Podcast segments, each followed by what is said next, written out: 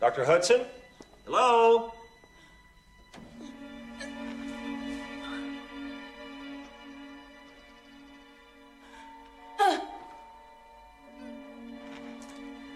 All right, come out of there with your hands above your head. I'm not going to ask you.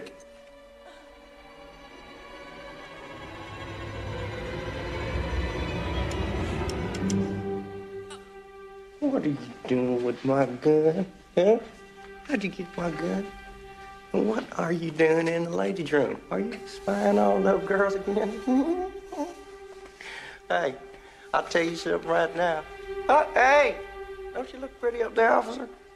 Hey, you know what I want to know? I need you to help me out on this, Dr. Hudson, because you're the expert now. How would a fight knocker like me take out a dumb guy like this, huh? Would you stick him? Huh? Or would you shoot him? Stick him or shoot? Shoot him, stick him. I can't. I can't decide.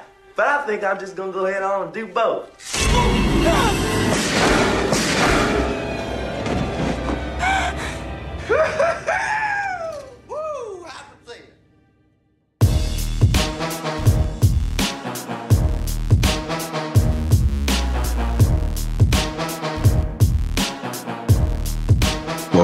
Everybody, to another episode of THR Presents Stream Fiends. I'm your host, Brian. With me, as always, is my brother Nez. What's up, man? Oh man, I'm good. But uh got back from Tulsa. Had a good time with Okie Podcasts. All due respect, uh Toke Signals and Soul Tap. I can't remember what Soul Tap stood for. I wanna say so Jeez Louise, I can't even remember. Okay, here it is. Um, Soul Tap, S O L T A P. It stands for. So let's talk about podcasts. Uh, shout out to Joe and Alex Miller. Uh, we did our show at the venue Shrine, and oh man, it was awesome. Uh, there was supposed to be five of us on stage, but um, two of the guys had some uh, personal issues uh, that they needed to take care of, so they couldn't make it uh, that night. But it's all good, man. Uh, the show went on. Uh, Josh from Toke Signals and Oak and uh, Russ and myself, we got up there and, and we did what we did, man. And this time we were second, so there was uh, three shows going. Soul Tap was first, us, and then All Due Respect. It was kind of like a double um, uh, podcast show for for myself and the other guys. Because when we once we were done, Ooh, excuse me, everyone. Uh, I had to. I was just powering water when I was sitting on stage. I had to run to the bathroom before uh, the next guys got going. But while I was in there, I heard, "Yeah, Mac Nez." I was like, "Oh man!" They were like, "Get up here." I was like, "Weak." So I had to run back up on stage, and all of us were up there, and they had one big, one big show, and uh, they kind of i guess i mean everyone else there was local so they knew all of them and they had all been on each other's show so i, I was a new guy in the bunch so uh this was my first time on all due respect so they were asking me basically my story who i was and how how i got into all this and told them about uh, everything uh, with MacNez and E Society, and then I rolled into the Horror Returns, and then all the other shit that we do together, and and they were like, "Damn, you're doing a lot." I said, "Yes," and I'm all over the place. So uh, uh, it was fun. Uh, also, did a quick little. Wasn't really an interview. I was just kind of chiming in my two cents. Uh, Russ was doing. Oh man, Slade everyone. Uh, he was doing um a show. Well, it was like a uh, live Instagram show with what the heck were they called? Um, Tulsa, Tulsa Live or something. I I can't remember what he said. Oh, here it is. Uh, the Tulsa the Tulsa show live with I think his name was uh, Todd Atkins uh, it was just uh, he does uh, interviews and the it was like a live Instagram uh, interview. So he was talking to Russ about him, and then Russ had mentioned the show and mentioned me, and he goes, "Hey, well, bring him on." So I had to get in there. We're talking about um, UFC, and I just kind of talked about the old old days and when it first started, when there was no classes and no rules, and everyone just jumped in the ring and started beating the hell out of each other. Punch people in the nuts and throw them out of the Yeah. cage. yeah, it was like a bunch of bar bar brawlers. So, but that was cool, and uh, I had a good time, man. It was it was a blast uh, going Nice. out there. They're talking about doing more, and I said, just let me know, man. I'll be here. And uh, a couple guys, there was a lot of people we met there, and they were like, "Man, you came all the way out here for this?" I said, "I got to, man. I got I got to represent and show love to everybody out here." And they were like, right on. So there was another lady I met. I cannot remember her name right now. I want to say Trisha, but uh, she's got a show. And uh, she was talking about next time I go out there, she was going to have a like a dinner, and then after that, sit down and interview everybody. All right. So I don't know when that is, but when whenever that happens, next time I go out there. But other than that, man, it, it was it was cook. It was good, man. I wish I could have stayed out there longer because uh, uh, shout out to King Castro. He hosts uh, rap battles that they have in Tulsa, and uh, Friday was a Friday night or Saturday night. I, I can't remember whatever whatever the night was. Um, Russ sent me a picture, and uh, he was hanging out with uh, Bear and uh, Willie Jack from uh, Reservation Dogs. They showed up uh, to the rap battle, and I was like, "Oh man!" so I was like, "Weak." I could have been there, but it's all good. I thought they were done filming uh, Reservation Dogs, but they they said they're still doing some other stuff. I met this one guy named Dan Dan Warrior, and uh, he worked with the first season, and he's working on the second season with him. I think he's doing catering or something, and he was telling me all kinds of stuff uh, that was going on. Oh, and shout out to uh, Josh and Isaiah. They're going to be in an episode uh, on season two. I'm not really sure if we'll see them on camera, but I guess there's a scene where their people are all selling their stuff, and they were kind of just set up at a table, and I'm sure the camera passes them or anything, but. I think it's supposed to be more episodes this season. Yeah, um, that Warrior guy was telling us that uh, the first season they were, um, it was kind of really just really loose and everybody was just having a good time. But this season, uh, I guess they got a bigger budget. So I mean, Mm. Disney owns FX and Hulu and all that, so they kind of told them, look, um, this is how it's going to work now. So I think Disney uh, it started uh, pulling the strings and, and didn't let them go uh, what they were doing last season. So I don't know. We'll see. I'm sure it's still going to be a good season, but um, they're they're, they're gonna they're still working on it and everything. And it was cool, man, talking to all these people that that were involved in it. And uh, there was another gal I met out there. I can't remember her name. She knew a lot of people that works on the set uh, with everybody. I'm like, man, how come you guys all know all these people and you guys aren't in it? so I don't know. I said, man, tell them if they ever need fat skateboarders, uh, give me a call. I said I'll fly out there for it. But other than that, man, it was an awesome they, uh, they going to Cali next season or the upcoming season? I kind of have a feeling they're not even going to get that far. Something's going to happen. They're going to turn around and come back. Well, you can, you Uh. can pop in season three then. Yeah, man, just go out to California anyway, and I'll ride down the street on my skateboard in Hollywood or wherever they're going. But yeah, it was a good time, man. I I can't wait to go back. They're talking about uh doing something. Oh man, either next month, and I want to say someone says September, but I'm not really sure. But I don't know. We'll we'll, we'll see. But when, as soon as I find out, I'll let you guys know. So um, everyone that did did come out, thanks. But all right, let's get on to why we are here. This was my pick, and this is 1995's Copycat. There's a serial killer out there who strangled three women. His motive is terror. I'm death and life to you, Doc. His purpose is murder. And his inspiration is all the famous killers who have come before. It's the Boston Strangler.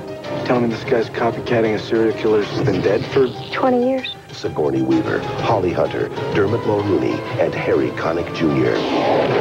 Copycat, rated R. Starts Friday, October 27th at a theater near you. Go over to Google. Deeply shaken after being assaulted by a deranged man, Dr. Helen Hudson must face her fears if she is to help solve the series a series of murders. Helen is a psychologist who has studied serial killers, but this case in which the crime seem modeled on the work of infamous deviants uh, is grimmer than most. With the help of two San Francisco police officers, Helen tries to come between the murder, the murderer, and his next victim.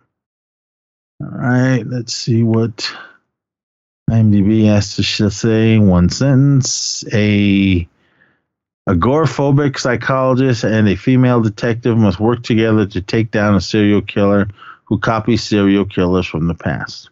All right. I like I like that one. Yeah. See, you can do it in one sentence or bring in a whole big paragraph with the other one. Uh, directed by John, is that Amel? Emil or whatever? Um, this stars, jeez Louise. Oh man, my internet decided to freeze. Oh, here we go. Uh, Sigourney Weaver. Um, Derm- I can never say this guy's name. Dermot, Dermot, Derm- uh, there's a Dermot Mulrooney, Yeah, there you go. uh, aka Dirty Steve from Young Guns. That's all I see him as. Uh, Harry, Harry Connick Jr., Will Patton, uh, Academy Award winner Holly Hunter, William McNamara. I hate that guy. I, I just hate this dude. He, I hated. He was the the asshole in uh, Dream a Little Dream. Uh, shout out to Corey Haim, and uh, I, that's all I see him as. And he's spoiler alert, he's the killer in this one. Everyone. Uh, who else? Um, yeah, a bunch of other people. But uh, Brian, when did you first see Copycat? I want to say I saw this in the theaters when it came out. I can't remember, but I'm pretty sure me and my brother went to go see this and didn't really know what to expect. Uh, I think I think it was just one of the days where we just like whatever whatever was playing at the time we were there. That's what we were watching, and was pleasantly surprised that we were checking out a serial killer movie with you know because it's got the whole copycat thing going on and uh, the detectives working with this uh, what is what is she, what kind of doctor is she or is she a doctor uh, she's an expert at Yeah. serial killers you know them trying to figure out everything. And i like that whole aspect. Great cast. Um, i do have a problem and we'll get into it when we break down the movie that i never really noticed for some reason until this rewatch recent rewatch. But uh yeah i would have to say i seen this in 95 back in the day in the theater. All right, before I get into it, uh, because this is what says on the poster. One man is copying the most notorious killers in history, one at a time. Together, two women must stop him from killing again, or they're next. Uh, I first saw this. Uh, we rented it uh, in the VHS days. Um, when did this come out in 95 because okay my daughter was we didn't go to the movies for a while because my daughter was uh okay she wasn't quite a year old yet because this came out in october. So whenever this came out uh, on vhs uh, is when we just went and rented it because that's pretty much uh, what we did. I, I think the very first movie that we got to finally go see after my daughter was a year old was was forrest gump and that was that was hell. I was just worried about my daughter. Well, my mother-in-law, and my brother-in-law were, were babysitting, but even still, it was kind of hard to enjoy. Shit, Forrest we brought Gump, her- but it- we, we brought our daughter to the movie theater. I think she was probably two weeks old. I, I couldn't do that. I just it makes me mad when I hear kid babies. She was she was a she was a quiet kid. I want to say we watched uh what's that? It's uh, based on a comic book, uh The Losers. I remember that. Mm. Uh, that's that's what we took her. I remember when I went and seen Creed. I was there was a lot of people in there, and I was sitting in that one empty that one seat that's next to the the handicap area for the wheelchairs. Mhm. There's just there's that one seat in the row, so I was sitting right there, and then right before the movie started, in came his family, two little toddlers, a stroller. I was like, really? And at least when the baby made noise, the mom got up and walked Yeah. out to the back. But anyway, anyway, copycat. Yeah, so that's when we first saw it. Um, these were just look at the box and uh, and all right, this looks good. Well, I never read. I never read the boxes. My wife, she just she said, okay, this sounds good. Let's get this. I went, all right. I mean, we know who Sigourney Weaver and Holly Hunter. Mhm. I didn't know who uh, Harry Connick Jr. was. Um, my wife knew him. She goes, "Isn't he a singer?" I went, "Pff, I don't know. I think this was the first thing I ever. I never heard of him before this, and I didn't. I didn't even know he was a singer until like uh, Independence Day came out, and he was doing So like what- an interview. Was this before Independence Day? Uh, let me see. Oh, it was right before because Independence Day came out in '96. All right, but yeah, I, I, I don't know how she knew, but I was like, I, I don't know. It was the first time I've ever seen this guy. Um, the only ones I knew were Sigourney, uh, Dirty Steve, uh, Will Patton, Holly Hunter, and William McNamara, or whatever the hell his name is. Uh, those are the only ones that I knew uh, in this movie. But other than that, man, when the movie was over, I was like, damn, I didn't realize it was two hours long. I thought it was like under two hours because I, when I was sitting there watching it, uh, my wife she hadn't seen it forever, so we were we were both sitting there watching it, and she's like, "Damn, how long is how long is this movie?" I'm like, "Shit!" I was just like waiting for the. I knew what happened at the end, but I, I just kind of forgot everything in between. So I was like, "All right, cool," and I actually forgot who uh, this this copycat killer was copying out of all the serial killers uh, throughout um, throughout time.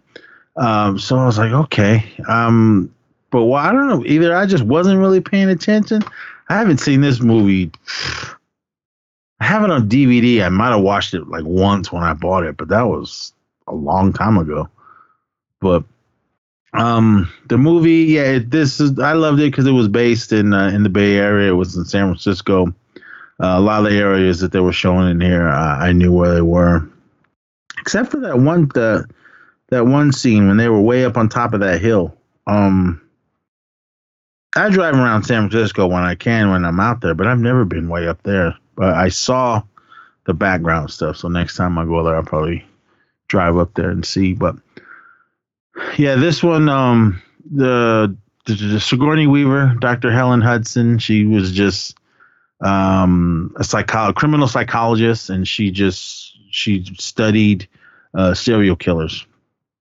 Um, so she was giving a, a talk at a university, and uh, she was just talking about serial killers uh, that through again not throughout time, but some certain ones, and then she kind of made everyone like uh, like these serial killers are just like every other guy, normal guy between twenty and forty or whatever she said.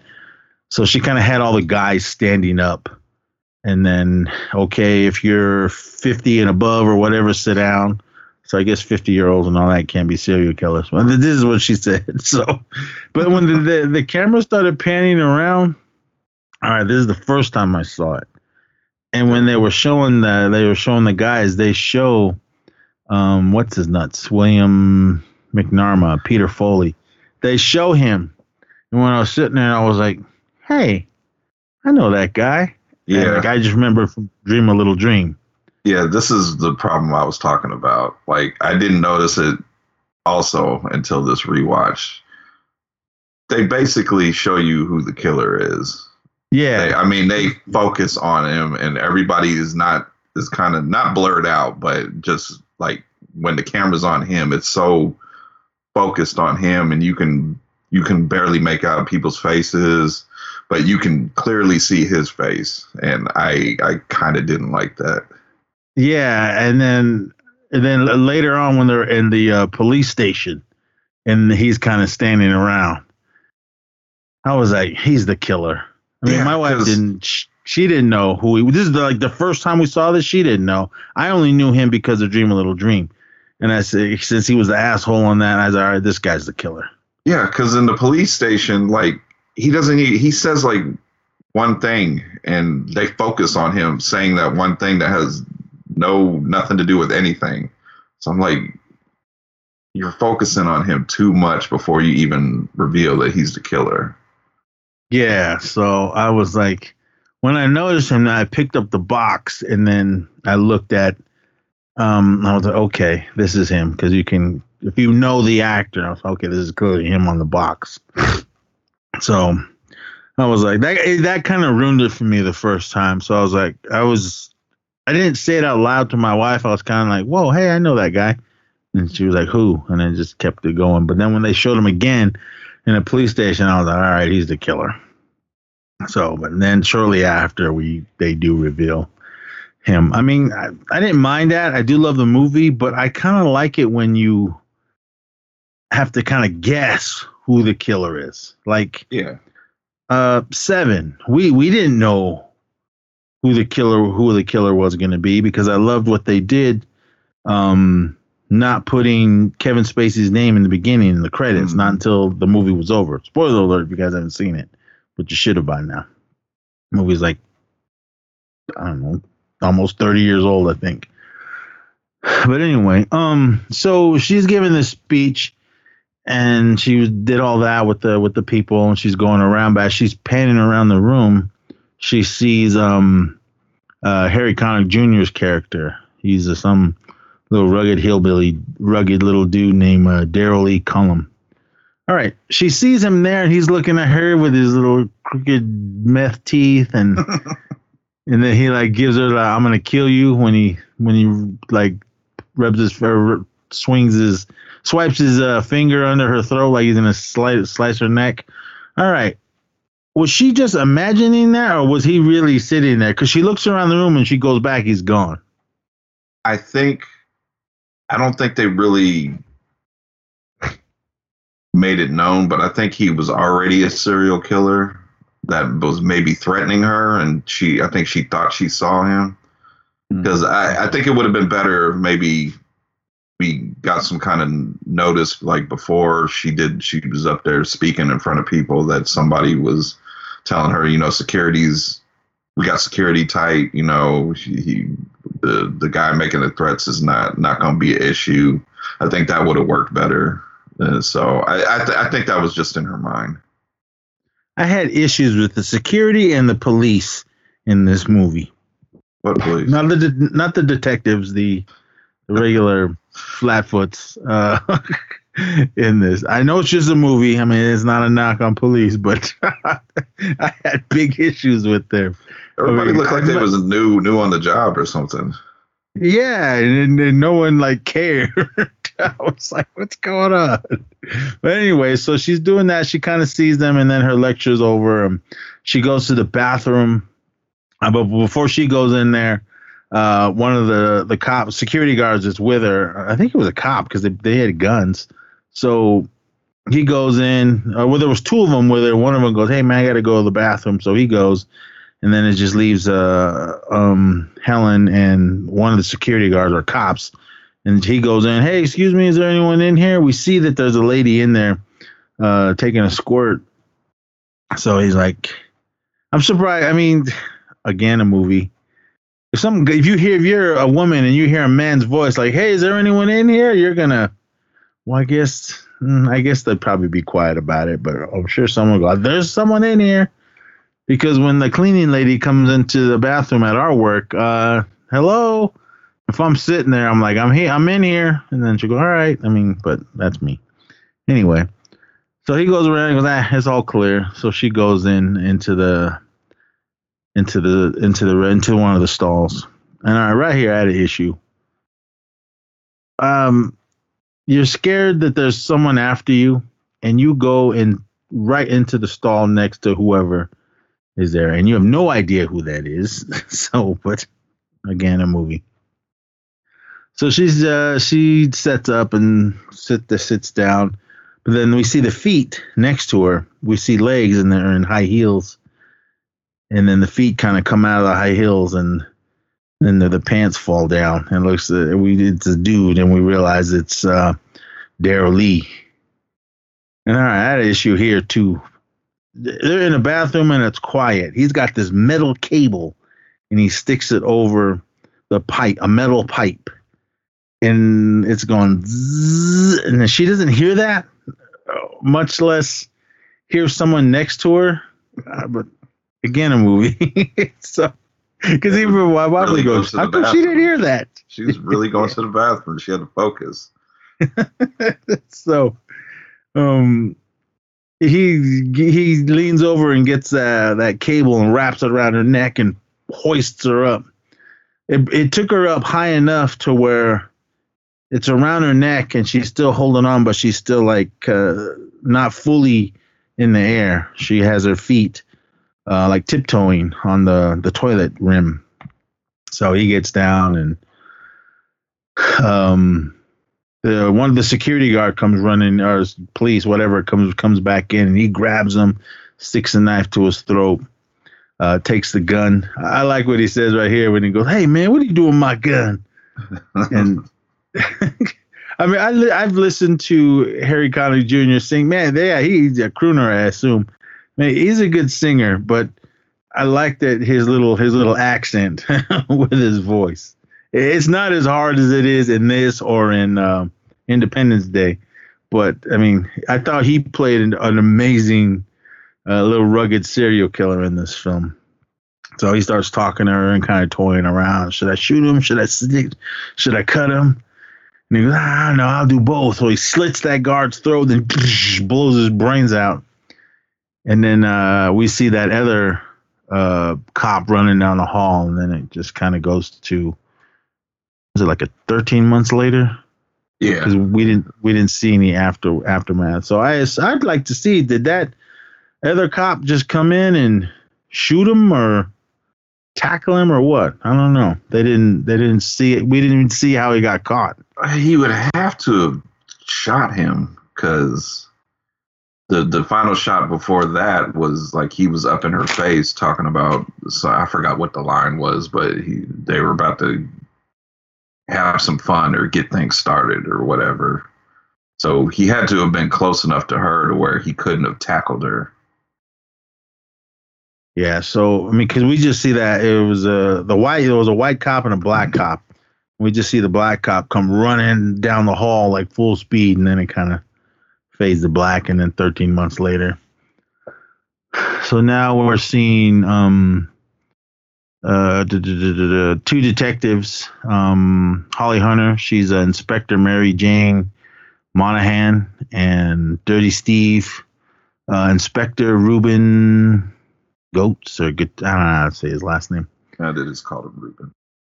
yeah so um was he still in training or i didn't or there were just I uh, I took it he was he was a fresh detective okay because the just the way she was kind of just talking to him, it was just kind of like basically you still have more to learn.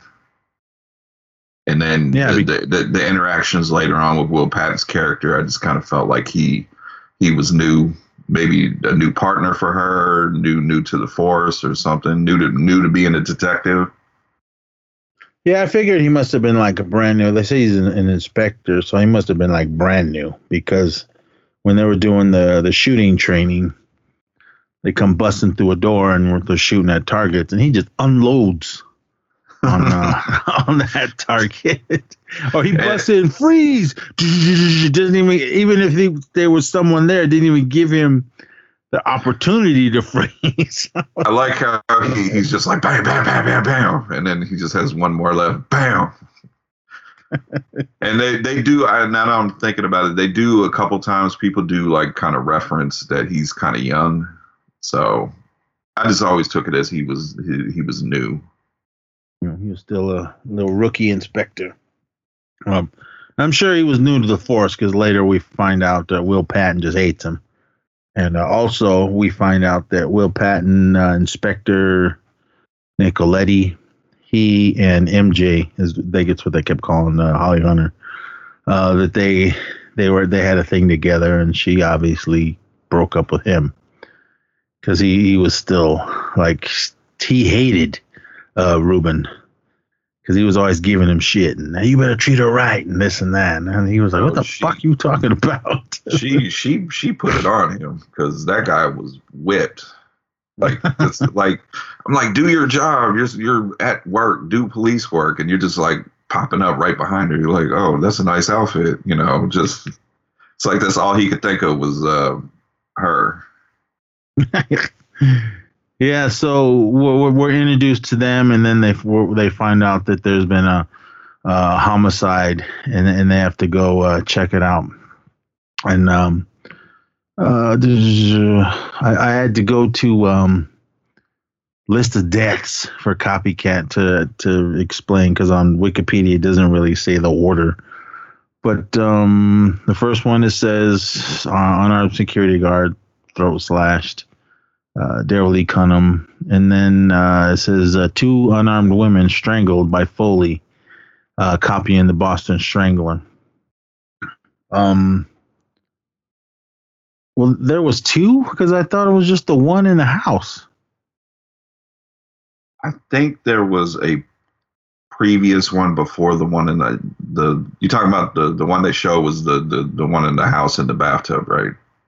Okay. Oh, okay. I remember they they did mention finding another one, Yeah, because the but they the, they focused the on the one in the house. Yeah, the captain kept because everybody kept saying serial killer, and the captain was like, "Don't say that. You don't know that yet. You don't know if they're connected." And everybody was like, "Looks like a serial killer," and he was just like, "Don't let that get out." Yeah, because when when they go to the house, um, they go in and just start looking around, and uh, MJ's kind of like, "All right, uh, what's the scene here?" And everyone's, "This is what happened. Who was first on scene?" And just doing what they do, and then she gets uh, she starts questioning one of the the officers that were there, and she wanted "Were you the first one here?" I was like, "Uh, well, I was, but." And then she goes, "You- "Did you touch anything?" And he's like, "Um." Uh, she goes, "One, one way or the other. I'm gonna get it out of you. You better tell be me now that you did." Yeah.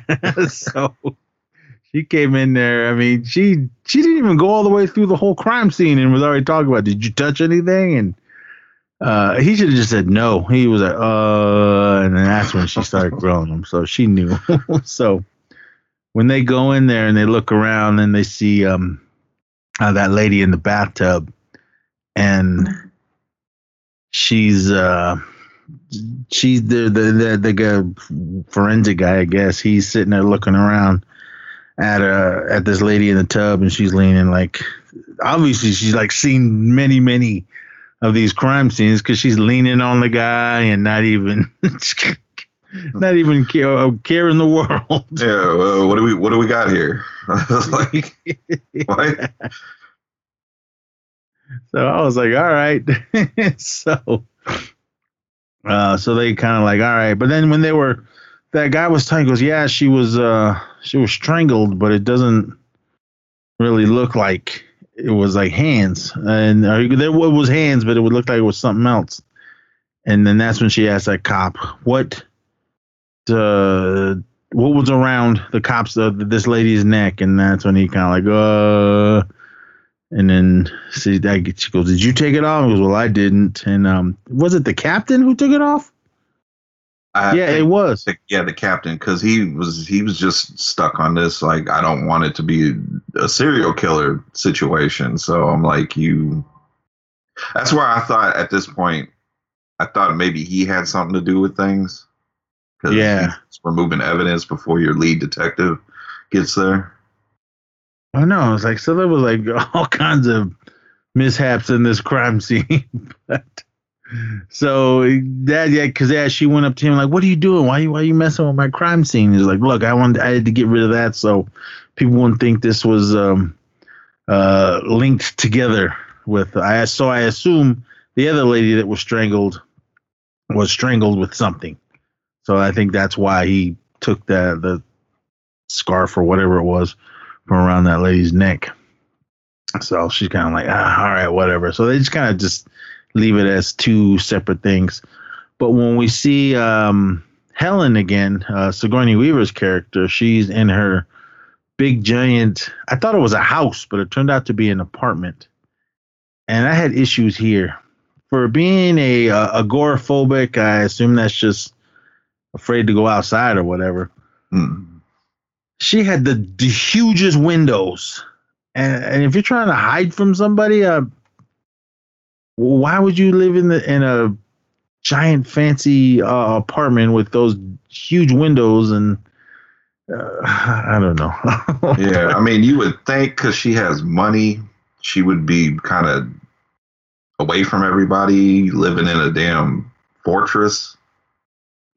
Yeah, I mean, I think you'd be living in a house with like walls and security cameras everywhere. Because I'm sure that even I bet that apartment. I mean, if she was renting it or even if she bought it, it had to be in the millions. Yeah, I don't Um, even think the to get to her front door, you even need to get in, be buzzed into the building. I think you just like go walk into the building and go to her apartment. Yeah, because when they show the front, the outside, it was just a street right there, and there was no kind of fences or anything, because it was just that stair, that that uh, side staircase that went up uh, to her apartment. I mean, you couldn't even see her front door from the street because it kind of went around to that big, awesome view of San Francisco. But I don't know, uh, rich people, I guess, because yeah, man, if somebody, if I had to fear that someone was trying to kill me, I mean, I'm other than I'm having guns, I'm gonna have a couple big dogs, and I'm gonna have cameras up the ass all over that place. so, um, yeah, we see her and then she's uh with her uh, her helper, uh, this one guy Andy. I just remember him from um he was working in the toy store in uh Jingle All the Way. Uh, I, that's on that's these are the only two movies I've seen him in. I hate But- that movie. What? You don't like Jingle All the Way? I hate it so damn much. Oh man! All right, well, we're gonna, we're gonna find that out next holiday season, everybody.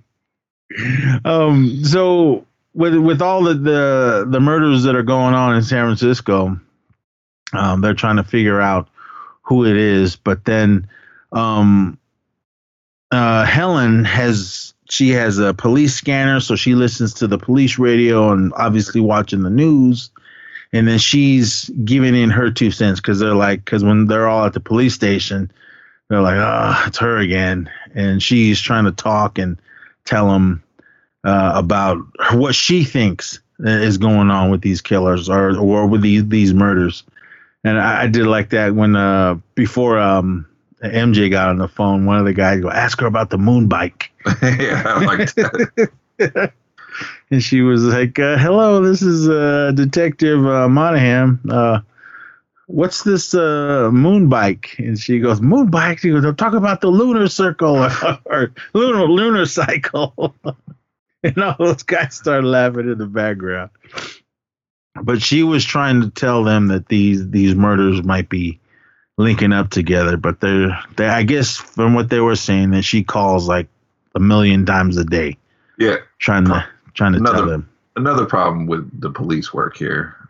Nobody, uh, she keeps calling about these murders and stuff. Nobody ever looked up who she was and what did she do. Oh, they did. I mean, Yeah, they they, they knew who she was. Now they did, but they just Oh, kept that's right. calling her. They just kept calling her a crank or crazy person. That's right, because I, I think they finally traced the call because when that when that one lady came walking in, it goes, "It's her name is Helen Hudson," and then that's I think that's when they kind of figured out. Yeah, Yeah, well, I I, remember now. It, it's just me, but somebody that's always calling about murders and stuff. I mean, at least look into it, or at least find out where the calls come from and who it is. I don't I don't know. That's just me. Especially, I mean, when you have multiple murders happening uh, in the city and you have somebody calling in trying to help you guys, you're gonna, well, who is this? And uh, I don't know the technology because the internet was was still in the beginning stages here because the, the big giant monitors and the dial up. Yeah, I mean, but they, they still had ways. I mean, they're the captain's so dead set on not not wanting to be called a serial killer. But you got this person that just keeps calling in talking about I think all these murders are linked together. I mean, just I mean, come on, do your police work, guys. so, um, damn, my mouse pad is starting to die. Do I have any more batteries? Ah, I just kicked my toe into this desk. Anyway, so they're like, all right, whatever. But then uh, I think the next murder is when they finally go uh, and uh, ask for her assistance. Um, okay, it says the fourth murder was the unarmed hippie protester. Um, They were protesting. I didn't think there was a protest. I thought it was a big love-in or something. Uh, Everyone was just hanging out in the park. Yeah, having a good time. Yeah, I don't know. I just thought it was a, because it was the I don't know the the anniversary of peace and love in San Francisco. So- I mean, uh, I was- if they protest, I like how they protest because they look like they was having a good time. I don't know. yeah, She- they were just like hanging, the video, hanging the video, yeah, the video that the killer took of the lady. She was just like dancing, like she didn't, she didn't have a care in the world. I, I didn't see no protesting going on. Yeah, I, I don't know what was going on there. Yeah, because everybody was lounging uh, out on the grass uh, in a nice, whatever, sunny day in San Francisco. But yeah, because he was walking around filming them. Um, but um, I think this is when we were introduced to him because we see some somebody filming uh, this big old celebration in San Francisco, but then when um uh Oh, oh no no no no go ahead. We, they don't they don't introduce him, but they do something I wish they would have did earlier because he's editing these like videos together yeah. his victims, and they only show like the top of his face, like barely barely his eyes, and you don't even really see his eyes because you get the reflection of the computer screen. And I'm just kind of like rewatching it now. I'm just like, why are you hiding his face now? Because rewatching it, seeing it before, and then rewatching it, and then seeing him in the beginning, now you can make out that's him.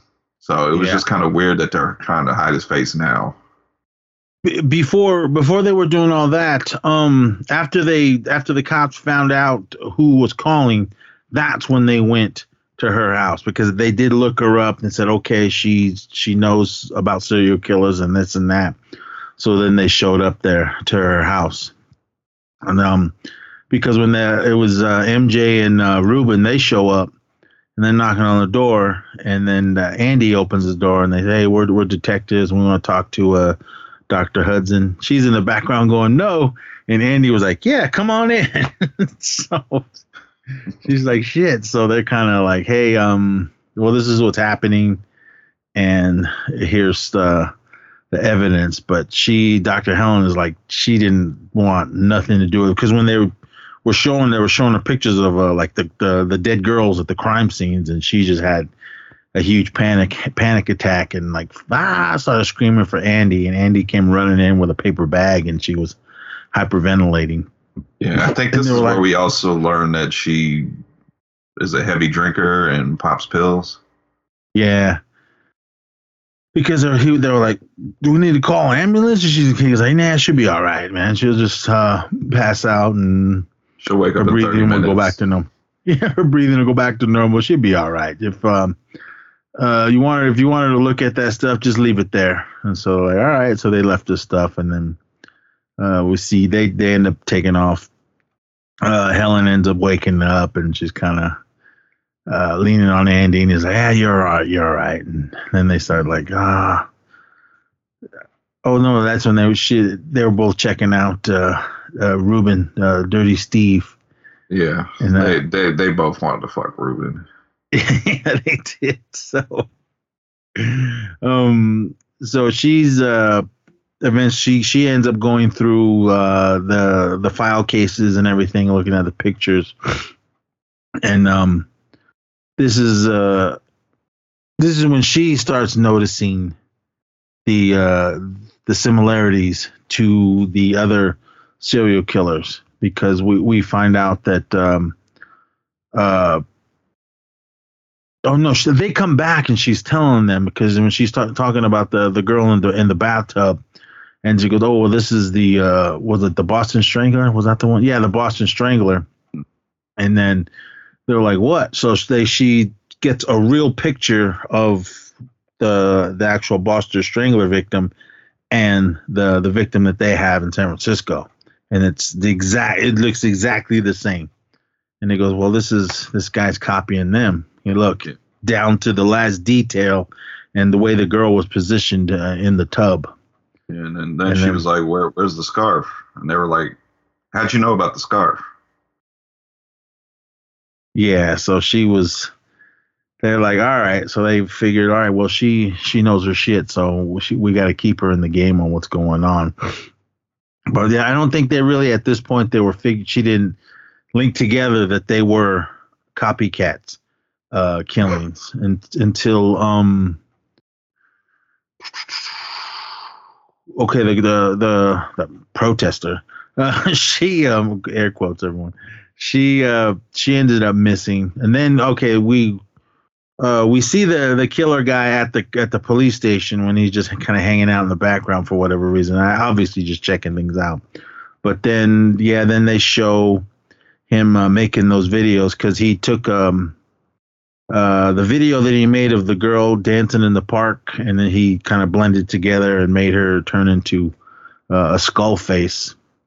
Uh, Helen is at home one night just getting her booze on and playing chess with somebody online. I had a problem with this part either. Other than you're just trying to hide and stay incognito, don't put your real name uh, when you're playing someone online. I mean, make up a screen name. The early internet. she could have just put doctor or something like that, or I don't know. so uh, she gets a, uh, an email, uh, or I don't know, I assume it was email or instant message or something. And all right, here, if I'm getting something from somebody I don't know, I'm not gonna open it, but but then there would be no movie. so uh, it gets a message with all this different code, but it says open this with whatever I don't I don't know the programs uh, back then. I I'm just I was computer illiterate back then. So she opens it like she's she's just sitting there like it's nothing. Like she gets these things all the time, and that's when they show the video uh, of the girl dancing around, and then her her face morphs into a uh, a skull. So she gets on the horn, calls up MJ and Dirty Steve, and they come flying over, and they're going, "Well, this is this is what I got." And she, they were like, uh, it was just, it was froze on on the the girl, but it was just like the skull. And then they're like, well, what what what happened? What is it? She goes, I don't know. And did you can can you remember what she looked like? And a white girl.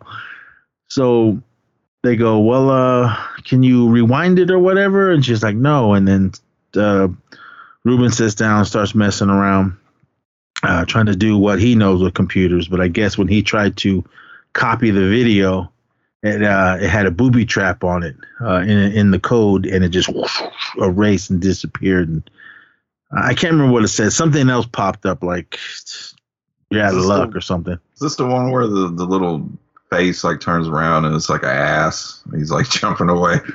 Yeah. so they're like shit. They're like shit, man. We can't we can't do anything.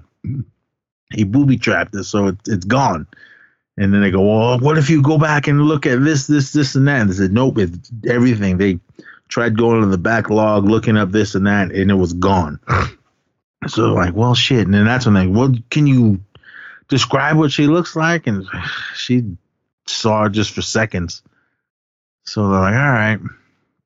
So um, then this is after. This is when um, uh, were introduced. We we they finally show um, the hell's that guy's name? Was it uh Peter Foley? Well, at this point we don't know his name, but we we see him. He's working at a lab somewhere.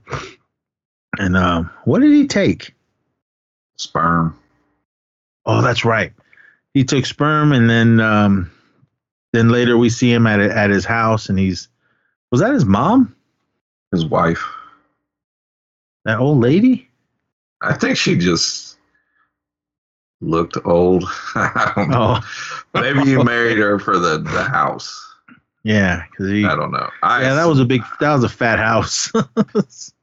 He had his own little dungeon operation set up downstairs. So maybe maybe that's why he was with her. Yeah, because he's upstairs and uh, she's like, "Aren't you gonna sit there and watch talk shows with me?" And he's like, "Yeah, I gotta go. I'm busy." So he goes downstairs and opens up a padlock to get into the basement, and he goes in and he's got all his computer stuff and pictures of Helen on the wall and uh, other thing. I assume the women that he had killed, and then he's uh, doing something with like um like Windex or something. And then he turns around and that uh, hippie girl is laying um, on on a table with a bag over her head. All right, right here. That looked like that bag was over her head and duct taped. She'd have died. Yeah, Oh, but you don't got time to be going upstairs and conversating Yeah, you- with other people and yeah, you put a bag over her head. I, don't, I think you're like maybe minutes before you you run out of air. But a movie. But he like because when he slices a little slit by her mouth so she can breathe, she's like. so I'm like, oh, come on. Anyway, so he's like, all right, this is gonna hurt, and then he injects her with the the little cleaning stuff. So later, we this is when they're up on the top of the hill, and uh, we find uh, she's laying there, uh, dead, and then the cops really don't know what's going on. Um, but this is when uh, Will Patton's character, what the hell was his name? Uh, Nicoletti. He gets into it with uh, Ruben, and that's his tale. Like, "Ah, you guys. Uh, oh no, no. Before that, um, well, after the computer thing, uh, Ruben was like, you know what? I'll I'll stay with you with Helen, just because I guess because she was scared, and uh, that's when was she was like, "Yeah, yeah, she was getting her booze on. You want a drink? He's like, nah. she was throwing it at him. Pills." yeah, she she was throwing it at him. He was like, uh, nah, then she was straight up. So do you and uh Inspector Monahan have something going on? And he was like, uh, well, not yet, really. And I was like, well, did MJ know? or was he just I don't know. But he should have just went F it and and got Ripley. But Yeah, I mean, I don't know. They're not, him and MJ, they're not together yet. So Yeah, he ain't married. She she cause she yeah, earlier in the film she was straight up when she was telling Andy, I miss sex. And that's when they were talking about Ruben saying that he was cute and all that. So didn't Andy say that too? He was like, "So do Yeah. I." so uh, but yeah, that was when uh, she was there. But then then they were at the up on the hill and uh, Ruben got into it with Nicoletti and he was telling her, You better you better treat her right and all this and then uh, MJ come running up and started yelling at him, Knock it off. We're not together. Get lost. So he got mad and left. But yeah, that's when they, they find uh, that girl, the little hippie girl with the uh, all right, it says window cleaner. All right, I guess it was Windex. Um, so when they were talking to Helen about it, she was like, uh, so this the girl was dumped there, and they're like, yeah, and then was she naked? And yeah, and he goes, well, was it by a no dumping sign? And they're like, yeah, and she goes, oh, this is be this is um uh, copying the Hillside Stranglers. And then when they did the, the autopsy and everything, and that's when they found um, two different sperms in her. So she was like, "Oh, all right, well," and so they're. That's when they were really all right. This guy is copying, and then she had looked up um, the order of uh, these killers uh, of the each of these things, and she was like, "All right, well, No, I think it was uh, after the next one because the next one we see uh, that Foley guy. He goes up. We see this lady sitting in her car, and he kind of walks up. Oh, one of these bikers were uh, hooting and cat whistling at her while she was pumping gas, and then she's sitting there, and then we see a, uh, a little slug bug, a Volkswagen bug, a yellow one, kind of pull up and stop in her her side view. And he walks over to her and like, "Hey, uh, can you? I'm lost. Can you help me?" And then that's it. But then later they get that that call that yeah, there's uh someone's been shot uh, at the car, in the car. So they uh, so they go over there. Uh, Ruben and Hal or MJ are there, and then they're trying to just figure out the scene on what happened and who who was around. There was one witness just saying he was there. He goes, I was walking across the street, I heard a bang, I turned around, and then that that was pretty much all he had seen. And So here's some more bad police work. Because when they're talking to Helen, she's of course, you know, she's already got the image in her head when they're telling her the the scene. So she's asking, was the Partridge family playing in the car? And then you come to find out that somebody, one of the cops, turned it off because he just got tired of hearing it. I'm like, why do you guys keep touching the crime scene? yeah, because uh, well, the- she was calling, and um, these are in the back of the days of those big ass cell phones. Mm-hmm. Zach Morris phones. Yeah, those big bricks. so she's like, uh, I can't talk right now, and then she goes, she goes, uh, well, what is it? And he goes, there's somebody murdered in their car. Were they shot? And he's like, yeah. Um, was she was she sitting in the? He goes, no. Well, what? How how positioned was she? He goes, she was in the passenger seat. And they go, um, was the radio on? And he's like, what? And he goes, well, check it to see if it's the Partridge family. So then they walk over there, and that's when they ask one of the cops, "Was this radio on when you guys got here?" And they're like, "Yeah, but it was loud, and I turned it off." Yeah, I mean, my my police work is from movies and TV and police shows. Yeah, I'm pretty sure you don't go messing around with the policing. I think maybe the head investigators come in and Yeah, it it's too loud. Turn it off. So many, so many times in this movie, it's just like, oh, what happened to this evidence? Oh, I moved it. Yeah, so they walk over there. They're still on the phone and they go, uh, turn the radio on. So they push in the cassette tape and it's um, the Partridge family. I think I love you. Yeah. And then they, then she starts going, um, she goes, Is there a payphone around? And they're like, uh, Yeah. And uh, I'm pretty sure the police line keeps people further back than all these people that are gathered around at the crime scene watching. I mean, they were like right there. There's a lot of, a lot of bad police work in this movie. yeah, because they were like, he was like, uh, go over to there. There should be a note. So Ruben walks over to the uh, past the police line and goes to the phone, and there there's a note in there. So he looks at it and he sees Helen's name is, is on the back of it. So they walk over there, and then she goes, "Yeah, he's he's copying um uh Son of Sam." Was that Berkowitz? Was that his name? Yeah, David Berkowitz, the Yeah. 44 caliber killer. Yeah. Um, that movie, uh, Summer of Sam. Uh huh. I, I thought that was gonna be about it. The whole the whole movie. No, it was uh, John Leguizamo banging a whole bunch of females. That's what the Yeah, movie was about. My brother, my brother-in-law called it the Summer of Slam. Cause yeah, that's all it was. And then every now and then, showing that dog talking. And uh, what's his name? Uh, damn. Uh, we just did a review of that movie Clean. What's his name?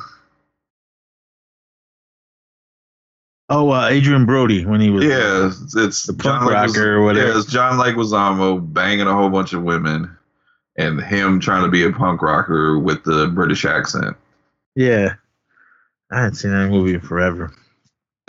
And what's her name? Mira Sorvino. Yeah. I just remember that big gangbang. Uh, And he, he she was getting banged and John Leguizamo was banging people, but then he got all mad and started yelling at her for it. Crazy movie, everyone. Summer of Sam, a Spike Lee joint. Uh, but anyway, so yeah, uh, she she figured it out.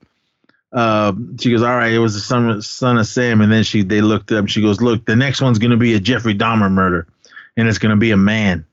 And so they're like, ah, so they're trying to figure out. Uh, well, I guess you can't figure out who's gonna be next, but uh, Andy and uh, one of his friends, they were gonna go party because it's still the Summer of Love celebration in San Francisco. Okay. They're going to a summer of love celebration. So again, what protest was happening? I I don't know. Maybe people protesting the Summer of Love. I, I don't know. so um, they're like, yeah, she's uh, Helen's like, all right, you guys go have a good time, and like, yeah, we will. So uh, next scene, we see Andy. Uh, no, um, we see uh, the Peter Foley guy. So at this point, we already know he's the killer. He's uh, walking. No, um, before that, they are. Well, they had to. No, they were at a crime scene or, or somewhere loud because when um uh the I think I think it was an MJ that answers her phone and um, uh, Foley is playing something. He's playing something in the phone uh, to her. It was like a recording of something. Mhm. Um. No, they were they were at uh, Helen's house. Oh, is that what? What was he playing? I can't remember. I don't remember, uh, but I do remember the scene because uh, she got a phone call and he was playing something, and they gave it to. She gave the phone to. Oh, that's right. Yeah, he called Helen. Yeah. Oh, and, and before all this was going on, somebody kept sneaking in into Helen's house because she just has no kind of security and don't lock her windows. Not at all. because um she like got up to to take a shower like she kind of heard something but didn't really she kind of just went Andy Okay. and Okay. I, I, I know we're we're bagging on this movie, but this scene where she comes back and the outfit she had on when um uh what's his name in the beginning was trying to trying to kill her was laying on the bed. Why the fuck do you still have this outfit? I, I don't know, maybe she just can't get rid of things. I don't know. I was thinking the same thing. Um, yeah, yeah, it sounds like we're tearing this movie apart. I love this movie. It's an awesome Yeah, movie. yeah. After I mean, breaking it down, and that's why we're coming up with all this crazy stuff. But that's what podcasting is. But anyway, um, yeah, she sees that uh, her, her red uh, the suit jacket or whatever, or suit whatever she was wearing uh, on the bed. If anything, she should ah had a panic attack then, but I think she was pills and booze, so she just yeah. kind of just brushed it off. And then there was um another time uh she was in her house Oh, this and she she saw somebody in there. Because she was ah trying to get away. And uh, i think she had called uh, mj and uh, ruben because they came hauling ass over there. Oh uh, it was ruben. Ruben showed up. Um was this the, when the car was this when the car alarm went off? Yeah. No. I think no wasn't yeah, this this this one was the car alarm. The the the one I thought you were bringing up that I said was stupid was the the one with the fucking ants in the bed.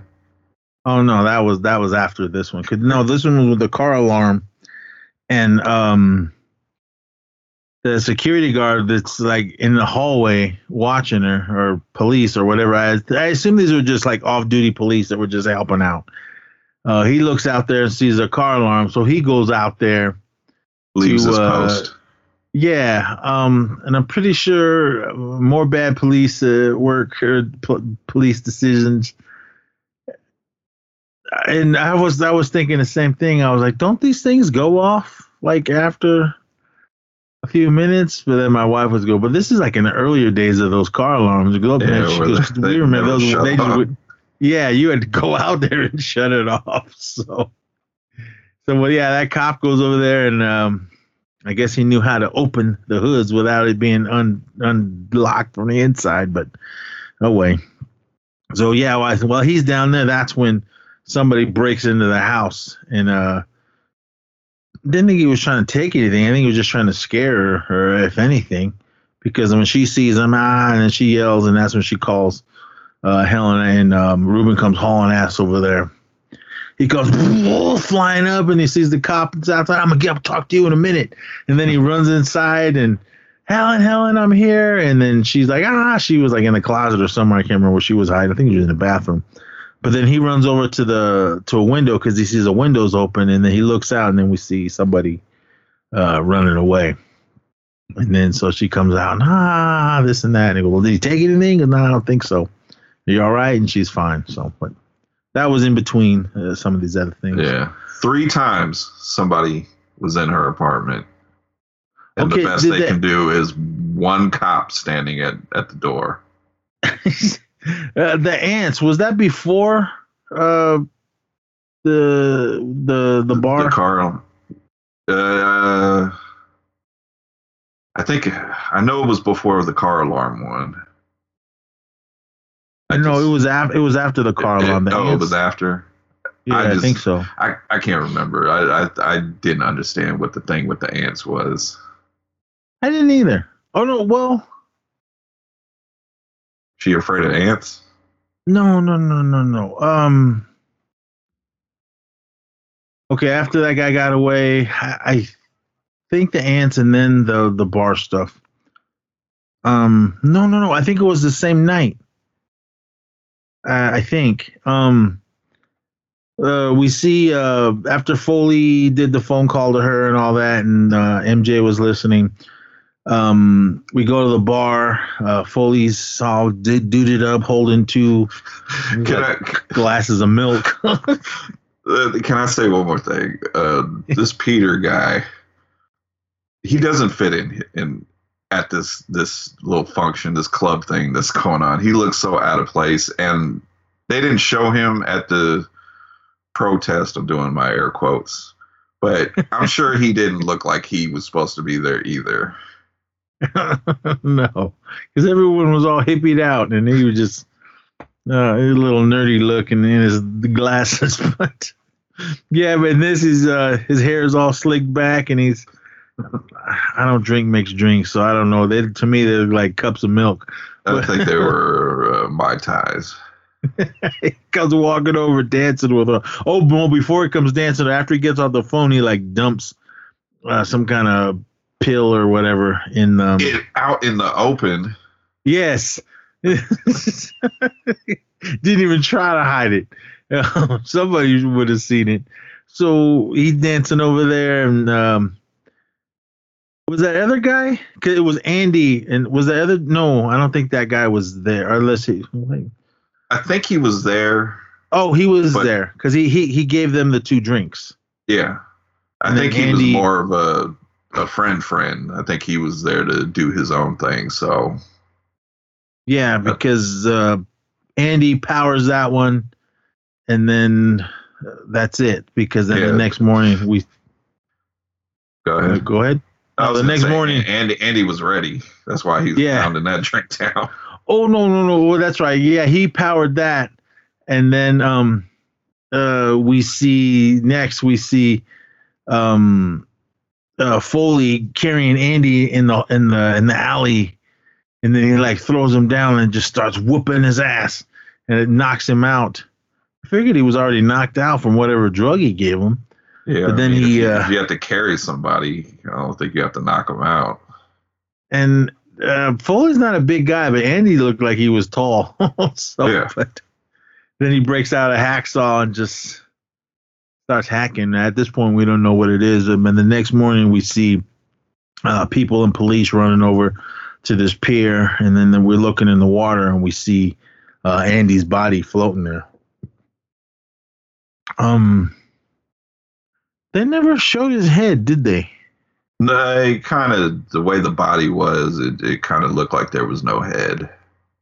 No, I mean, but Oh, I mean, he, he cut his head. Oh no, I don't. Did he cut his head off? I think so. Um, let me see. Uh, Andy uh, suffocated by Foley with a plastic bag, and all right, it says uh, head head sawed off. All right. So was that? Oh, okay. So I think after that, I think maybe the next night, um, no, when she found out uh, Andy was dead, um, she comes out of her bath. Helen comes out of her bathroom, and I don't know how she didn't see those big giant ants on the floor. Uh, and then she gets in her bed, and then her ants crawling all over her. So she ah jumps up and pulls the sheets back, and there's these those big giant ants uh, crawling around in her bed. She doesn't really know, and they're all kind of by the corner. And then she lifts up a corner, and there's a book under there, and it's um uh, Daryl Lee Cullum's uh, his his book, and then she opens it up, and there, there's a finger in it. So was that Andy's finger or I don't know. I don't know whose finger that was. I'm still trying to figure out what what was the deal with the ants. I I don't know. I mean, I thought he came in. Uh, well, he obviously is the one that came in and put that book there. But did he bring the ants too and just throw it, throw them all over the place in the bed? I, I don't know. There was wasn't really a reason. Um, if they did, I don't remember. So, um, I'm on Wikipedia trying to see if there was uh, anything. After Andy is killed in the manner, uh, Jeffrey Dahmer, say, uh, this is a killer in the name Peter. Okay, this is when they find out. Um, after Andy's kill, they find out it was Peter Foley. They find out who the killer was. Um, they talked to Andy's friend, and uh, they were no, no, no, no, no, no, no. They they found out about the bug. Oh no no no no no! When Helen was going, they were they were figuring out uh, what kind of car um Dahmer drove, I guess. Mm-hmm. And uh, and they were saying it was a they were saying a gold VW bug. It looked yellow to me, but so then they started going through the DMV, finding out who owns this this color bug.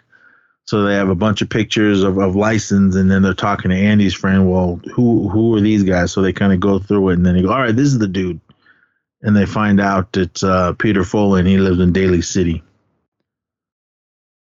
So, um, oh, I think it was, was that before that they talked to um. Okay, I was after. Uh, no, no, they they they go. I believe they go to capture Foley first.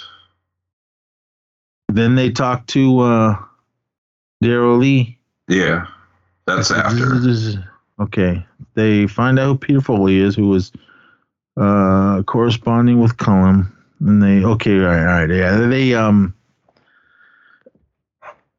All right, yeah, they find out who Peter Foley is, and then I think that's when they um uh they go to his house. This is when the when the police all bust in, and then they the the house is all burning up. Is that before?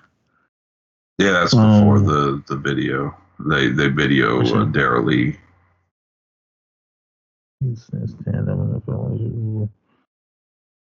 Hmm. The two work together to figure out next room this house. Okay, all right. Uh, I think before all of that, um, they kept talking something about Chinatown. I assume just the gangs that were going on there because they have all these Asian gentlemen, uh, younger guys, all handcuffed in, in the Yeah, police look like- station and everything. Some of them look like kids. Yeah. Um uh Will Patton's character, uh Nicoletti, he's he's got one of them. Uh one of the Asian guys and he's uh he's got him handcuffed, but he's takes his gun and puts it uh, in his desk. But I guess before he locks it, some commotion goes on, so he kind of gets up to go help. And that guy sitting there slides over to the desk, unlock. I guess he he did lock it, but he like but leaves the keys in there. Bad police work.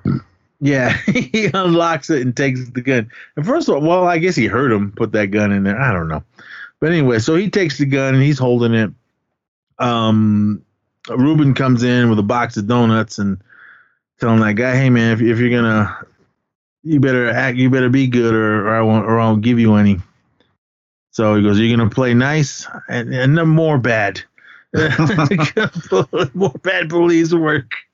Yeah, I'm like, come on, Ruben, you don't know what this guy did. He could be a murderer, and you gotta uncuff his hands so he can eat a donut.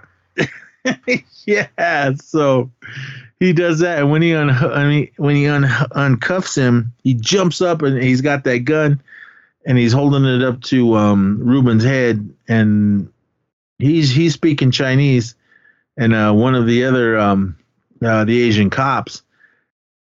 I assume he could speak a little English because when that guy was yelling, he's like, he's talking too fast. I can't understand him. No, he was uh he was Korean. Oh, he And was? they- yeah, they kept asking him, and he was like, "Man, I'm Korean. I don't, I don't, I'm not Chinese." And they were like, "Well, what is he saying?" And I guess he knew he knew a little bit. yeah. So he's um he they kind of get out into the hall and Steve is or Steve Ruben is same same guy. He's like uh like everyone's like because everyone uh, they- everyone like pulled out their guns. Even the captain came out, but then he puts his gun down because he's still holding them. Um, here comes MJ. She comes sneaking up behind, uh, and then when uh, the um the Asian guy kind of spins around towards uh, MJ, and she lets off a round and clips him in the shoulder, and then he falls down. And then Ruben's standing there like, "Oh, right on!" This is all in slow motion, like, "Yeah, you did it." And then you see MJ's eyes kind of look down, and then you see that that that uh, the Asian guy that got shot still holding that gun, and he blasts uh, Ruben in the back and uh, kills him. That's Ruben's fault. Yeah, I did. Yeah, he should. He's celebrating with donuts, and I mean, the first thing I would have thought was, I mean, is kick the gun away and then get away so you know your your boys can come in and, and subdue him. But he's just like with with his donuts, like yeah. And now here's another thing. This is what I said last night we were watching this.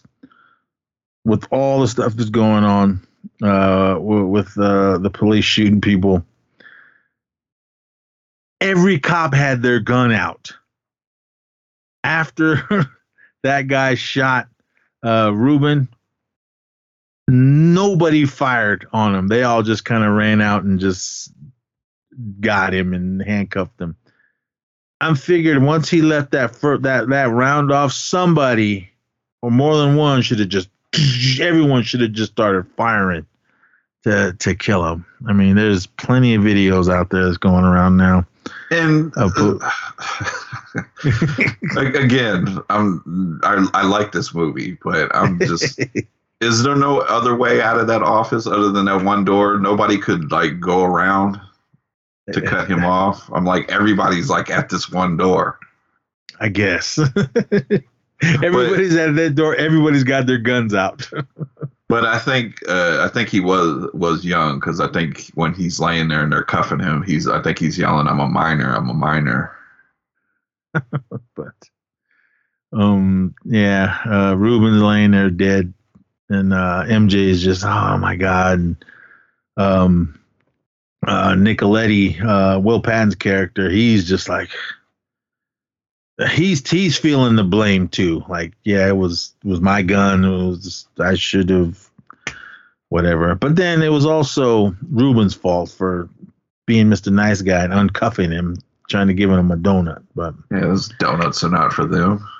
yeah, I mean, just bad, bad police decisions uh, in this department. So, but uh, yeah, Helen goes or uh, MJ goes over to Helen's and tells him that um, that Ruben died, and she's like, "Oh man!" So they're trying to. like? Did you get the feeling like no one really felt that bad that Ruben died? Yeah, it's like they were like, "Oh man, it's fucked up," and then Uh, yeah, that that sucks. yeah, life moves on. I mean, that's that's how it seemed. Um, but yeah, I mean that that's what that thing that then the the ants in the book and with the finger in it and all that. So they had uh, figured out that it was um, Daryl Lee's book. So they're like, ah, so they were trying to figure out. All right, well, he knows. First, they were like, well, why? Why did is this book here? What what did this have to do with the murders that are going on? So then they're kind of like, all right, well, uh, the only way is to to ask him. And uh, Helen was like, I don't, I don't want to talk to him. And then like, come on, you have to. So they did it like a video call. And uh, I'm pretty sure the internet back then and the videos were not that clear, but all right, it's a movie. and uh, so it's, it was like a video conference call. Uh, he's standing there, and uh, um, but he he couldn't see them. I think there was just a camera and a microphone because he's kind of like, "Hey, who- is she there? Uh, where is she?" Because he, he wanted to talk to her, but um, MJ was like, "No, nah, I'm I'm uh, I'm leading this conversation. Because look, I'm I'm not gonna tell you nothing until uh, I talk to uh, Helen." So that's when she kind of starts talking. He's like, "Hey, how you doing?" and and all this shit, and they're kind of like, "Well, well, who who is this? I mean, what?" why why is this book in your house and he's like ah well i'm not gonna tell you anything unless you give me something and he's like well what like uh it's gotta be something personal uh why don't you give me some of your um a pair of your squirrel covers and she's like, "What?" And he's like, "Your panties." yeah and sign them to me And she was like, "Ah, all right. And then, then he goes into it. He goes like, I don't really know this guy, but this dude, Peter Foley's been uh, writing to me and telling me this and that. And uh, I kind of told him to give you the book. And uh, he goes, I don't, he goes, I don't really know him. And he goes, if I were you, I'd, I'd be worried because this guy's crazy. So I think after that is when they go and rush his house Okay. because um I could be wrong. I mean, it might be vice versa, but either way, so they they find out why uh, he was talking to him, and then why that book was there. So, but so he's like, all right, whatever. So that, that was pretty much the end of that thing, and then that's when the cops go and uh, rush the house. I mean. Again, man, videos of police. I mean, they, they ain't announcing themselves. They want to be in your house, they're gonna come charging into your house. So, um, but they're outside. Hey, this is the San Francisco Police Department. Peter Foley, come out with your hands up or whatever. And um, they're like, they don't really know what's going on. But before they go charging in the house, we see smoke coming out of the bottom windows, like the basement windows. And then they're like, F they it, still- come on. uh, yeah, I, I don't. It doesn't work that way, man. this guy is a serial killer. You're asking him to come out peacefully and to surrender.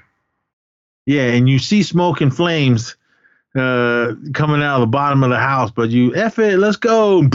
They all go charging in.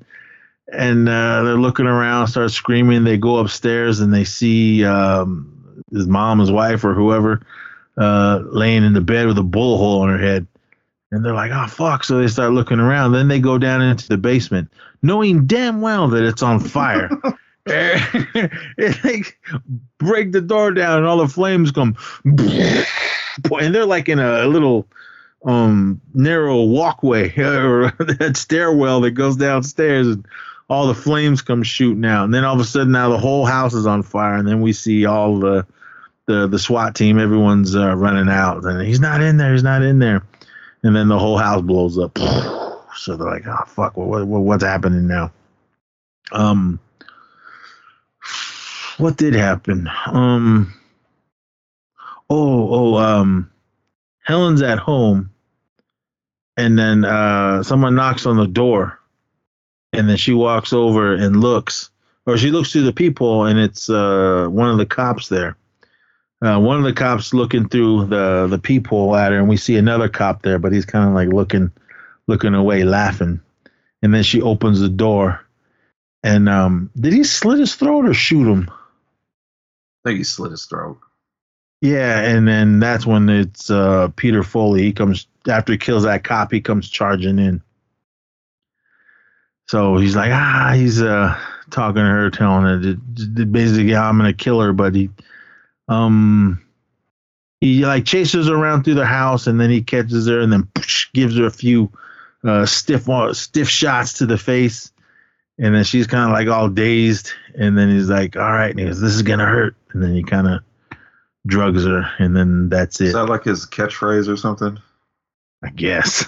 so, um, MJ, uh, she comes uh, to the house, and then when she she goes charging in, well, she gets to the house uh, to to Helen's house or apartment, and all the lights are out, and she doesn't really know what's going on. She finds one of the uh, uh, the cops dead, so she gets her gets his flashlight, and then she kind of radios for backup. Hey, we need backup at whatever whatever house, and then she goes in, and um, she finds that other no no uh, just that one that she just finds that one cop in the hall dead, and then but she sees blood right in front of the in front of the door, and then she goes in and look around, and then did she find something that said "turn me on" or did Yeah, she walk past? Okay, it was the. watch me or something. Yeah, I think it was the. If I'm remembering right, it was her um, lecture or whatever thing she was speaking at with the Daryl Lee thing that happened in the beginning. Yeah. So, and then oh, it was it was a, a video of um, uh, Foley. Well, we see Helen there, and then he comes. Oh, hey, and then he starts talking and telling her, if you're smart enough, uh, you'll know where we're at because uh, we see Helen. She's dressed up in that red, uh, her red suit. Yeah, good thing Uh, she kept it. Yeah, yeah, good thing, because this guy was he he was going for detail with with his uh, crime scenes. So um, MJ kind of figures out that all right, uh, this is this is where he's at, and this is where Helen is. So she starts going over there, but she calls like the the captain or whatever, and he's like, "Don't you go in there without help. You stay there. Uh, that's an order." And she's like, "All right, I won't." And then she gets to the hall and um, I know San Francisco kind of good, but uh, where she was driving and where they ended up is not the direction she was going. But an- anyway, um, so she gets there. She gets to the hall. She's looking around. She's kind of walking down the the hallway, and she realizes what's going on. She goes to uh, the bathroom, and then, oh, before she actually gets there, Helen wakes up, and she's um. Was she on the toilet or was she already hanging there? I think she was already hanging. Oh yeah, because um yeah, that's when uh he's got the yeah, he's got that other cop laying there uh, on the floor the way uh, Daryl Lee had the um the cop that he killed. Uh, they slit his throat laying on the floor in kind of position because he's like, how was he looking? Was he looking this way? Was he looking that way? And he and um, I'm pretty sure rigor mortis had already set in uh, on these guys, but he was moving the head like it was nothing. But so that's when he starts talking to her and telling her that yeah, this this was my plan, this was what's going on, and he's basically gonna kill her. But he wanted to do it, uh, of course, because he was copycatting all, all these other kills. So, and uh, he knew that uh, MJ was coming. So he uh yeah he had her hanging up there but then uh she was like laughing laughing around at him no no that was before uh no no no that was after because mj showed up and then when she comes into the bathroom um she walks in we see that cop laying there and then she sees uh helen hanging there uh from that pipe. And then she like she starts looking around and then she goes over to uh I guess it's a supply closet and she like pumps a few rounds into that and then she opens it up and uh, there's nothing in there. But then this is when we realized that uh, Peter Foley had a police uniform on and he was laying there uh, where that cop was. Oh, no, no, no. Be, be, uh, before that, that's because when after she walks over to the the stall, she opens it and that's when she sees that cop um, that was killed. Um, there, were, there was one of the dudes that was at um, Helen's house. She sees him in a stall, and that's when Peter jumps up and grabs her. But all right, there was a mistake in this. When Helen, when um, MJ first walks into the bathroom and the camera kind of goes around and we see that dead cop laying there, it's the dead cop that was there first. And then she walks over like a couple feet to, and then shoots rounds into the closet and then walks back over and we see uh, Peter laying there. Either he was ninja quiet and able to lift that guy that must have been at least 200 pounds and then throw him into the next stall. Movie, movie, Hollywood magic. Everyone, I was like, no. But- so yeah, that's when she sees that that cop. That's when Peter jumps up, and then he goes into the um, to the whole spiel and what Daryl said. Hey man, what are you doing with my gun? And uh, he goes, all right, should I should I stick her? Should I shoot her? Come on. And then while he's doing that, holding her, um, How does he know that? I don't. Never mind. I don't I did. I, I, I did. did yeah, I, this is what I, I was just thinking the same thing. How did he know what Daryl Lee said? I mean, nobody was there but them two. So, but I assume she might have wrote it in a, a book or a police report or something. I don't know. That, that's the only way I can think that he knew uh, what happened. Or who knows? Maybe it was in uh, Daryl Lee wrote it in his book. I don't know. Those those are the possibilities. yeah. Okay. But, okay. um, that that that makes sense now. Yeah, I assume maybe it was in Daryl Lee's book since he wrote a book, and I guess you can do stuff like that when you're sitting in prison. But anyway, um, he, because Daryl Lee, go, Daryl Lee, go- he get that cop. Goes, I'm, I'm, I, I'll just do both. Slit his throat and then shot him. Did he? Oh no, she like um. I think she stomped his foot or something, and then he kind of got away. Then he shot her. No, she. He was about to. I think he was about to do that, and then um, Helen did the thing where she was trying to hang herself. Okay, it says uh, Foley ambushes MJ, rendering her unconscious. Did you knock her out? As Foley prepares to kill MJ, Helen desperately attempts to save her by sabotaging Foley's carefully replicated crime scene, but only way she can by attempting to hang herself. All right, so Yeah, because if she hung herself, that messes up his whole copycat thing. Because, well, then again, no, it doesn't because Daryl Lee didn't kill her, so whatever he was to do was was not copying anything. I don't know. because when um I think he slammed her uh, he slammed MJ into like into the mirror. Yeah, She I think she got shot. I think she got shot. yeah, she does get shot because I think he goes he goes in um to get Helen, and that's when I think uh, MJ shoots him. But he shoots her back, and she does that dramatic slow motion fall, and I think that's how the mirror gets broken. Yeah, cuz um he he didn't get shot until they were on the roof, but I think she fired him, I don't know, missed or whatever cuz then he shot her and then she goes crashing into the mirror and then I think that's when Helen tried to hang herself and then he's ah he's over there and he was trying to get her down but he couldn't because it's a cable. Then he runs over to the other stall shoots that cable and it falls down and she falls on the ground and immediately takes it off her neck and starts breathing while she's laying there. Is nobody up and- ever in this building? i guess not. Maybe he killed all the janitors as well. So so when she's laying helen's laying there on the ground he goes out in a picture she flips over and she has a big old shard of the mirror. and stabs it in his in his uh, leg and he goes ah Yeah, his, his reaction was funny. he starts screaming, then Helen hauls ass out of there. And she's running around screaming, help! And then she like runs up the stair and ends up on the roof. Okay, real quick, I have another problem. She's agoraphobic and can't leave her apartment. Yeah. Why is her agoraphobia, if I'm saying that correctly, not kicking until she gets to the roof? Because she wakes Yeah. up and she's in the fucking bathroom where I'm assuming her problems stem from, her her uh, mental breakdown she had.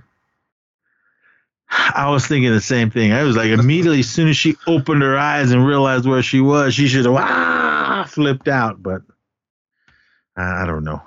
so, because she runs down the hall and everything and runs up those stairs like it's nothing. But then when she gets to the top of the stairs and opens the door and looks outside, that's when it kicks in and she's like, ah, and the whole world starts to look like it's turning sideways and everything. But she's like, she sees him coming up the stairs and she's like, F it. So she just runs outside, and she, but she can only go, she's on the roof and can't go anywhere. So she's like standing there. And then um, uh, Foley comes out and uh, he's getting ready to shoot her.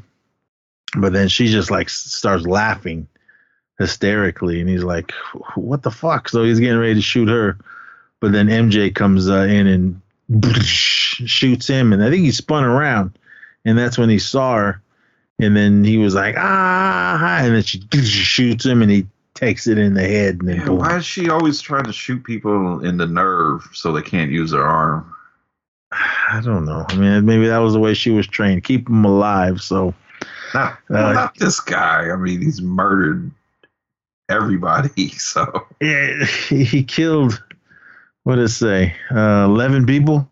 yeah, the only Six person he didn't kill was Ruben. yeah.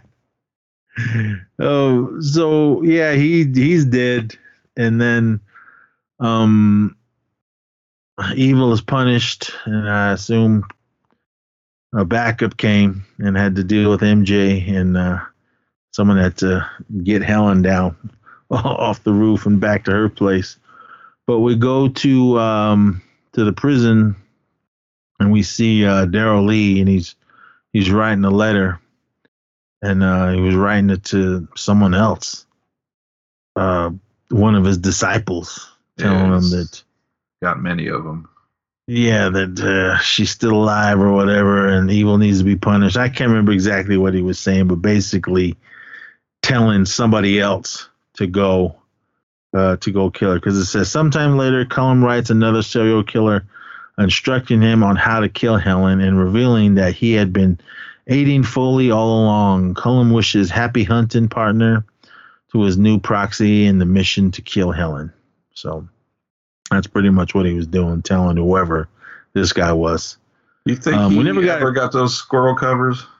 Uh, probably not, man. Lots happened before that. Man, I'm sure she might have forgot. Um, but uh, th- th- th- I I don't know the prison system dealing with the mail. I know they, I guess they go through it before when it comes in. Yeah, they read your mail. They do not read your mail when it goes out. Not Daryl Lee. No. yes. So I did like how this movie ended, though. I mean, with him after he's after he's done writing that letter and does that nasty lick Yeah. to, to seal the envelope, and then he just stares at the camera as the credits start rolling. I, I liked uh, that ending, and I and I did love that he he was the one. I assume Foley reached out to him, and then he got in his head and told him to to do all this. So, but overall, yeah, it sounded like we were bashing this movie, but yeah, I, I do love this movie. This is uh this is awesome. Uh, shout out to Brian here. If he didn't mention it uh, for his cool of the week on uh, one of the latest horror returns, I would have didn't even know this was streaming. But yeah, I haven't did not see this in a long time.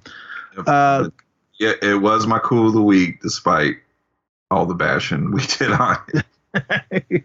it's still an awesome movie, uh, everybody. I loved everybody in it what was going on. Uh, just a lot of bad decisions in this. Uh, the budget was 20 million and it boxed office 79 million. So yeah, made more than its money. But uh, yeah, that is uh, 1995's uh, copycat. But all right, Bri, you're up. All right. Do you have AMC Plus? Yes, I do. Okay.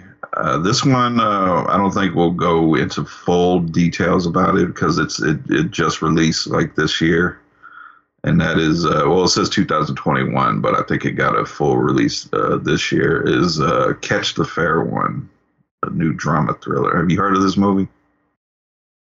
Catch the fair one. Yeah. Uh, I have not. It's the first I've heard of it.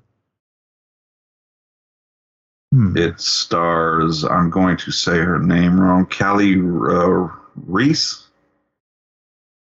All right. She is in real life. She is, I believe, the first woman, indigenous woman, to become a world uh, world heavyweight, not heavyweight, world uh, championship boxer. Oh, okay. And I she's essentially playing herself in this movie. Okay. I, I I've heard of this, but I didn't I didn't know the name of it. Yeah, I believe it's uh, it's on AMC Plus because I think it's uh, an exclusive to AMC Plus. Okay. Well, all right, I'll have to check it out. I do need to catch up on uh, Better Call Saul. Oh man, but yeah, uh, catch the fair one. Yeah, come back uh, next time and uh, we'll run through that one. Probably won't Oh. be. It'll probably be a short one. We, we won't because it's new, new, so we won't Yeah. Ruin it for you guys. Real quick, streaming uh, pick. Oh, um, this is uh, also on Hulu. Uh, it was one of my recommendation on the last uh, E Society, and this is the nineteen the ninety five um uh oh 1993 this is the um Academy Award winner Whoopi Goldberg classic, uh, Made in America. Uh, also Okay. stars um, what's his nuts? Ted Danson. A uh, I like this synopsis.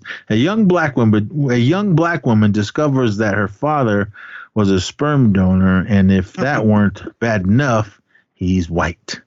If you guys seen the movie, that's uh, yeah, it's got uh, Academy Award winner Whoopi Goldberg, Ted Danson, Academy Award winner Will Smith, uh, Nia Long, uh, Paul Rodriguez, uh, the beautiful and very young Jennifer Tilly, and a bunch of other people. I like this movie. I, I love this movie because it was shot in my hometown in uh, in Oakland, and uh, when I was living in Berkeley, they actually shot um, some of it down the street uh, from my house. Um, uh, the African Queen, where Whoopi Goldberg worked, or where her store was, that was down the street uh, from my house. And I actually got to see them film some of it. Uh, I saw some of them film that stuff with Whoopi uh, when she was going into the store, and I saw them also filming some of the stuff at the uh, parking lot, Hal Motors, uh, downtown Oakland. Downtown Oakland, it was like right across the street from the Oakland Museum. Uh, I saw them film some of that stuff. If you guys seen the movie, it was a part when uh, Ted Danson was riding an elephant. It wasn't him, but uh, I saw the stunt guys uh, riding uh, down the street. So that was really cool. And shout out to my friend Marcy. She's in the movie as well.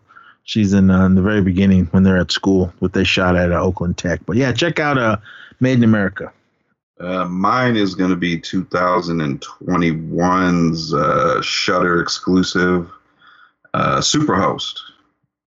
Uh, basically, it's uh, two travel vloggers.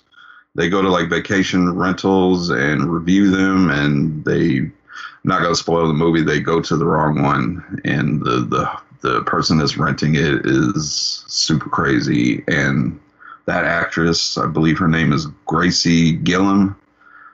I thought she was fantastic in it, especially her playing just just psycho crazy person.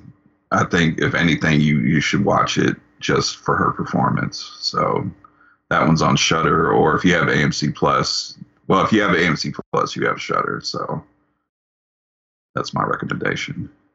Real, real quick about that. Um, one of my friends said not all the Shudder stuff is on the AMC Plus thing. Oh, no, no, I'm sorry. That's what the Amazon add-on. Yeah, Never if you get, yeah, if you got if you got sh- Shudder through Amazon, not all the the stuff on Shudder is going to be there for some reason. Yeah, that's why I, I got I got all of them. but I had Shudder before I had some of the other stuff. I didn't know it was all on AMC Plus uh, until I looked at it. Uh, shout out to Lance. But uh, all right, everyone. Uh, new East Society episode uh, is up. So uh, episode 252. So go check that out. Uh, it's the Zisu show because I really didn't have much. I didn't really watch anything. I answered some of the stuff that he, he was dealing with, and then plus I kind of ran through my a more extended, uh, extensive uh, the what I did when I was out in Oklahoma. So go check that out and um, come back for more. And you can always go to uh, thehorrorreturns.com to uh, all the shows and the links to everything else and uh, the Patreon as well as uh, the TeePublic. Pick yourself up a shirt, and while you're there, after you pick up a Horror Returns, go over to uh, ours and pick up a E Society shirt or a MacNess shirt. Uh, shout out to everyone that did gotten them so far. Um, and yeah, that's it. So come back next time. So until then, be safe out there and party on. And make sure everybody you're good to each other.